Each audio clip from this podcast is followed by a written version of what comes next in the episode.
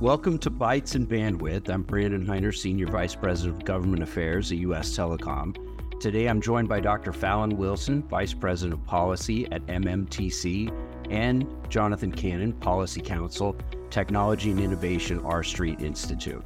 Let's jump right in. Today we're talking about the Affordable Connectivity Program, better known as the ACP. The ACP provides eligible households with a discount on broadband service and connected devices, which is critical to helping close the digital divide. Today, there are more than 22 million households enrolled in the program. Congress and the White House are looking for opportunities to extend this program at least for another year and to find a permanent solution into the future. Dr. Fallon, can you tell us about the importance of the ACP program and how will access to affordable broadband impact communities and residents across the country? I'm a person of history. I feel like if you don't know exactly where we have been, you don't know where we're going. So I go before at the height of the pandemic when we had students who were not able to get to school. Um, and we realized that they did not have internet access and we realized they didn't have devices. I go back to the time where we realized that many of our workers did not have access at home or devices. I go back to a time where children were sitting in the parking lots of fast food restaurants trying to get access to internet so they could do remote school. And so when you ask the question, why is the ACP is important? Because I don't want us to go back to those times where we did not have access at a critical moment in our country and our, in, in the world where there was a global pandemic. And so having access to the Affordable Connectivity Program ensures that if there was ever a pandemic a natural disaster, some type of event that we cannot necessarily foresee at this moment, at least we would know that people would have access to the devices to connect with their loved ones, access to devices and internet that allows them to continue to do work and to take care of their families. And so it is important to me because I don't want to relive history. And I think most importantly than anything, even even before that moment, we understood that there's a digital divide many of our internet service providers, eh, many of our community partners who have been doing this work for a long time understood it was apparent. But the ACP was the response that finally our country got. And I just don't see us going back to a time where we are being willfully ignorant that 22 million people don't have access and don't have devices. So that's why it's important. Why is it important for the African American community in particular? Because that's the community I work with. Yeah, I can give data points to talk about how we are still yet not where we need to be when it comes to having a fully connected community. But I also understand that when you think about the complexities in which Black and Brown people find themselves within this space of, as we talk about AI, everyone loves AI, but they don't realize you have to have a digital foundation to have that. That means you have to have high speed, quality internet. You have to have high speed quality internet that you can afford. You have to have devices to be able to connect. You have to have the digital skills. And so everything that our country is here grappling with now lets me know that in order to build like black tech futures where they're being able to create AI futures, we have to make sure the foundation is correct. But removing the ACP, not finding a funding mechanism, will impair the ability of communities of color and historically marginalized communities to dream of AI features. Instead of me giving like deficit data, I'm talking about dreams. My people should be able to dream of future, but they can't have that if we don't have access to a subsidy that allows us to level the playing field. Well said. Jonathan, what's your perspective on the ACP? Is it working? What are the benefits to the program? Yeah, if, if measure a program working is the rapid adoption program was stood up in you know, around two years. It started off as emergency broadband benefit, and I was at the FCC as I watched the agency who were working remote, who were talking about all those issues that we just discussed, rapidly stood up a program that got people connected. And in less than two years, you got twice or three times the enrollment of Lifeline, which was the only affordability program that we had. And the beauty of ACP compared to other programs is the neutrality of it it gives the customers an opportunity to choose a plan and a platform that suits their needs. So if their best need is a mobile or hotspot, or if it's fixed fiber into the home, ACP lets you choose what plan works best for you. And it has addressed the hardest part of the digital divide, which is the affordability gap. Congress in IIJA gave $45.2 billion to build out infrastructure to bridge the access side of the digital divide. But there's little point building access if there's no one on the other end of that to get connected and to benefit from those. So, is the program working? There are 22 million households that would say that it is. We can get into it more, but I think when people raise concerns about the program, I think that demonstrates the strengths of the program as well because it is robust, it is malleable, and Congress has an opportunity here to not just extend the length of the program and extend the life of the program, but make necessary tweaks to ensure that it can be a long term successful program in a way that its predecessors could. And I love that you said households and not people. Thank you, because that lets you know you're having more impact than just individuals. That's right. One of the questions that we received a lot from Conversations on the Hill was how many new subscribers there were, how many new people got internet because of ACP. And my, my two thoughts on that is if that was the true and the main purpose of the program, the statute would have made sure that ACP was only available for new subscribers. But that's not how the statute was written. It was written to give affordable broadband to anyone who qualifies based on eligibility criteria. But in spite of that, according to USAC data, um, 20 to 22% of ACP enrollees are first time subscribers. So that means there's five to six million households out there who before ACP did not have broadband and now are enjoying the benefit of the digital economy. I just think that's a really interesting point because when looking at the measures of success of the program, it's not just these small data points, but there's there's been a profound impact on getting people who otherwise weren't adopting who now are. That's a great point, Jonathan. We can see how the program's really enabled folks who maybe had broadband before but didn't have enough service to access things like educational platforms, to online meeting platforms, and telehealth applications. Yeah, that is a, a tremendous benefit to the ACP. Is not just who had it and who doesn't, but also who was able to buy service that is capable of enabling modern technologies. Dr. Fallon, the FCC distributed grants to promote the ACP. How did your organization help spread the word on the program and engage subscribers? So, MMTC, the Multicultural Media Telecom Internet Council, where I work, we received one of the ACP outreach grants, which we're very excited to have to continue to grow the work that we're doing with Black churches for digital equity. We work with African American church leaders across the country, across denomination, and educate them about digital equity and how the Affordable Connectivity Program is a part of a long term and sustainable digital equity planning future. And so we literally educate pastors on exactly what it is. We bring them to DC so they can tell their stories of how the ACP is changing the lives of their parishioners and how digital equity is super important for building future for Black people in this country. And so we literally do that work. And then we culminate with our annual Affordable Connectivity Program, ACP Day of Action, where we're literally working across 30 cities, 13 states, and about 25 pastors across those 13 states who are organizing their states and their cities to sign people up for ACP. That happens in August of every year. This was our second year doing this past August and we were able to really get the word out and sign people up. And so, what our signups look like is that we realized that August is most of our country goes back to school. And so, our churches would work with their cities, their local nonprofits, and they'll put on a festival. They would put on a type of community engagement outreach strategy. And so, as people were getting book bags, they were also signing them up for ACP. They were educating them or working with their local school districts so that if they were CEP schools, they were able to get connected and be able to deal with some of the eligibility requirements of ACP, which we're not going to talk about all that greatness on this call. But what we do and what we've done with the funds is to really empower trusted community anchor institutions, which are churches, to be able to be the front ground of an ACP movement. That's the ultimate outcome of our work, that they become our foot soldiers in saying why this should be extended. But that's the work we have done over the last two and a half years now.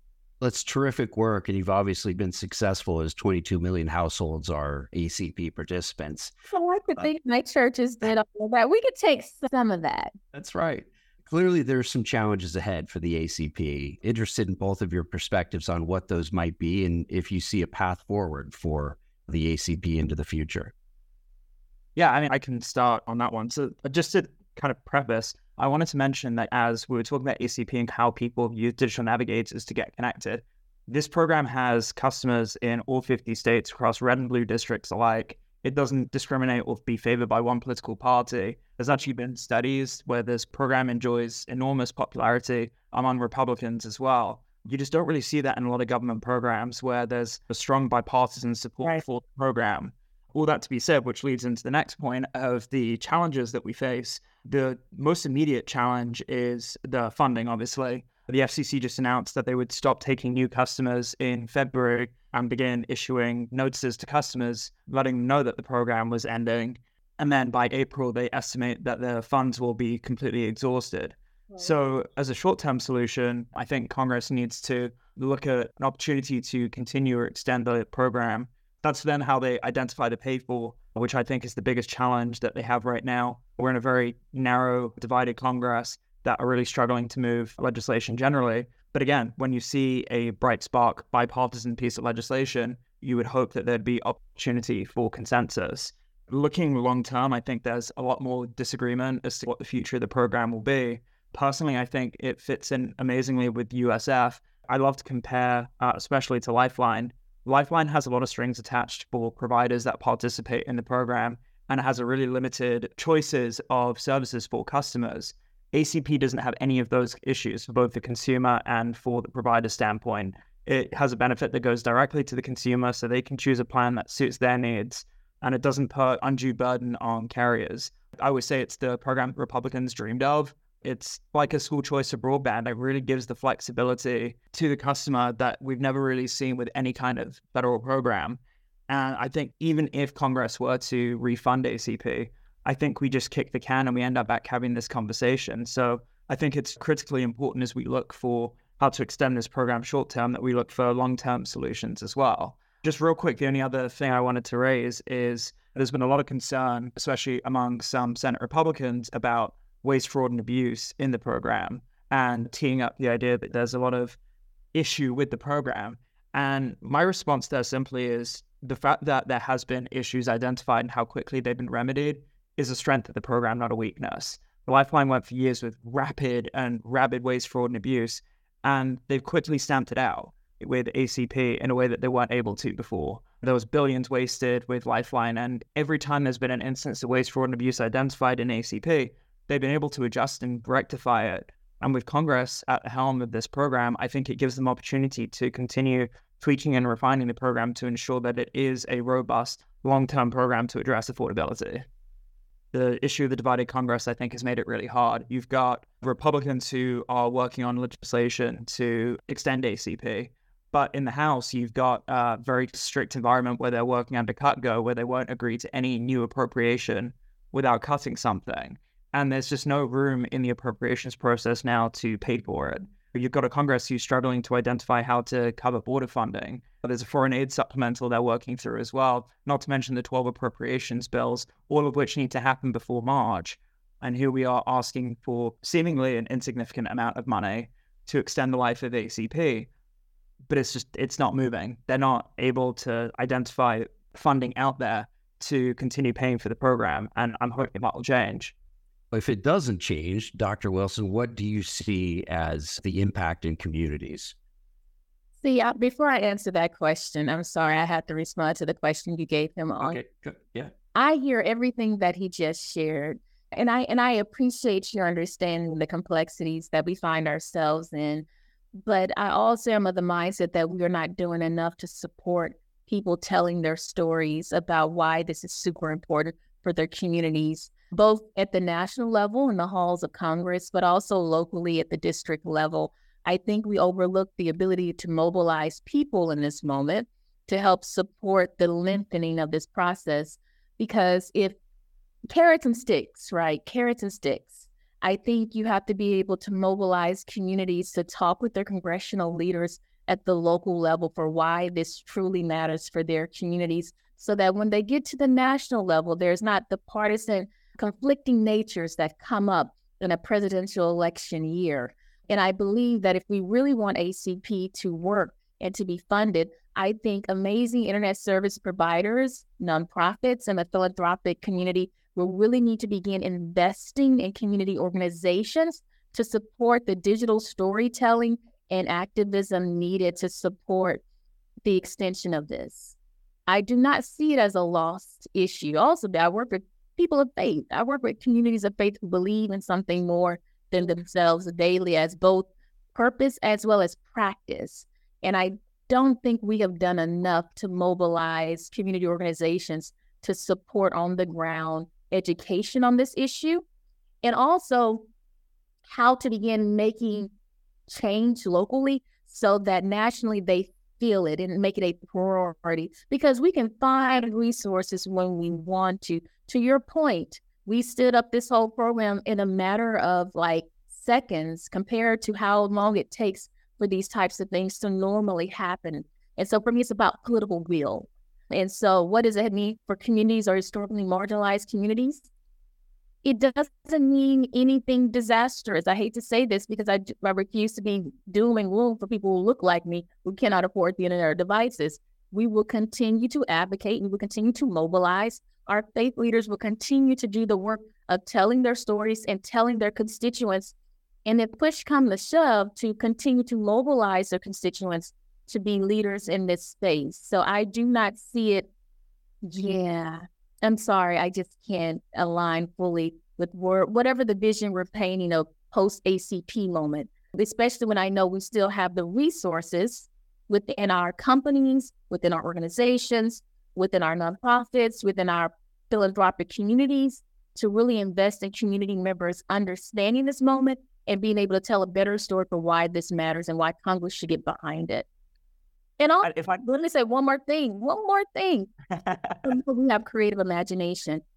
This has nothing to do with the bipartisan act. I'm gonna go ch- jump to the CHIPS Act. It is fascinating for me to see the numbers of philanthropic commitments connected to the National Science Foundation to talk about AI moments. There is no reason why we can't creatively think through these things on the broadband side of the House and have these types of coalitions forming to support this moment. But yet again, it's not just political will in Congress, but it's also political will among organizations that we all love and work with to think about this moment, not that it's over and throw our hands up, but figure out how to dig deep to support community organizations on the next leg of this work. And I was just going to add, I think that there's an amazing opportunity here based on everything that was just said, the community engagement, the, the grassroots and the ground level. This is a program that impacts real people and changes real people's lives. And I think in a lot of Washington discourse, you do lose that aspect of the conversation.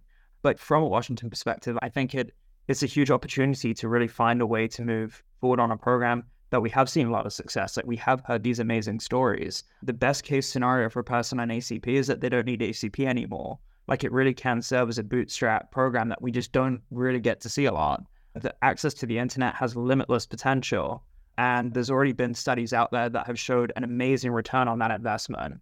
I think it's $3 for every $1 invested in ACP has come out the other side. Congress and Republicans, especially, I think, they're looking at ways to invest in their communities and these bootstrap mindset of how we can ensure that we're effectively spending every dollar in a meaningful way.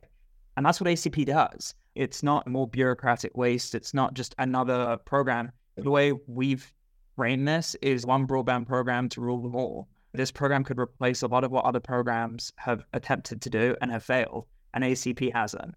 And the other piece of it is what I love about it and what you said earlier. Locally, oh my God, I love working in the South with our local state officers and broadband officers everyone enjoys this program and try and also building into their digital equity plans. And so when I think about a coalition, it really will take a coalition of leaders across the various levels to really tell a more compelling story to our national leaders here in DC, who, to your point, they can get caught up in the partisan politics of the moment, but realizing that, can I just say what it means to unenroll 22 million people? What does that even look like? Let me just say and answer your second question now, if you don't mind. unenrolling 22 million people. First and foremost, anecdotally, as a researcher, I would say if I had to unenroll myself as an individual, I would be least likely to sign up again for another opportunity if it goes back down the pike for Congress to look at this, as you say, and kicking the can down the lane, right? One issue. Second issue, I love my internet service providers. They are amazing. They have done such tremendous work. But I do not want to have to deal with the complexities of the stickiness of having to untwine communities from those amazing organizations so that there's not any type of low morale on either side of the house for us not being a community in the future on this moment. And thirdly, I had a 87 year old senior at one of our southern churches in rural Georgia called because she did in fact get that announcement that in April funding will be rolling back. There will be no funding. And she's Dr. Wilson. It's been so helpful for me. I get to see my grandchildren, but now I can't afford it because I'm on fixed income at 87. So for me, I think those who are not getting behind this, they don't understand what it means to have people angry, dissatisfied. I don't think they understand what this will mean for them. Because if I have to unenroll 22 million, I have to deal with the internet service providers, I have to deal with the the technical skills, like all the things I have to do to sign people up. Now I have to walk that back you have taken us pre pandemic challenges with getting buy in for the internet, and no one wants to be there again. It will be sticky and it will be ugly, and people will not trust us. And we, we went out on a line to say that this is going to be a thing. And now, our all as community organizations, our relationships are fraught, let alone internet service providers' relationships with our communities. I think we're all hopeful that we don't reach that point, right? That Congress finds a way to appropriate the money between now and the time that the FCC predicts that this program may sunset. Hey, this has been a great conversation. I think what is clear here is how important the ACP is in reaching our shared goal of internet for all and connecting all communities. And certainly, your organizations are doing tremendous work to get the word out and help communities utilize this program. So, thank you, Dr. Fallon and Jonathan, for a great conversation. And I look forward to our continued partnership. Perfect. Thank you so much for having me. Yeah, thank you so much. It's been a really good conversation. Thanks to everyone for listening to this episode of Bytes and Bandwidth. Join us each month as we continue our conversation with key voices in the U.S. broadband industry. Be sure to subscribe to our podcast on Apple, Spotify, Google, or wherever you listen to your favorite podcasts. For more information on USTelecom, visit us online at ustelecom.org. Thanks for listening, and we'll see you next time.